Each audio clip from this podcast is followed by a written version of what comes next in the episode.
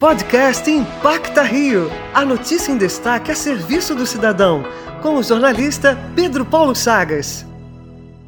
O Correndo por Eles surgiu da mente do dentista Altino Mourão, que buscava incluir pessoas com deficiência no mundo das corridas de rua. Mais que a atividade e os triciclos adaptados, o projeto oferece amor, inclusão, autoestima e laços mais fortes entre pais e filhos. Pelo menos é o que afirma o representante do projeto, Cadu Menezes. A gente acredita muito que a corrida de rua ela tem essa capacidade de melhorar e muito a autoestima da pessoa com deficiência e também da família. Não é um projeto onde a gente visa apenas o PCD, a gente visa a família. A gente quer criar momentos de lazer, de prazer, é, de descontração entre o PCD e o seu pai, entre o PCD e a sua mãe, que leve ele ali para o projeto. Cadu fala também sobre as campanhas de doação para as famílias apoiadas pelo Correndo. A gente não podia cruzar os braços, né? a gente não podia simplesmente deixar essas famílias sem nenhum tipo de assistência. A gente percebeu que muitas famílias precisavam de mais do que de máscara e de álcool em gel, precisavam de comida,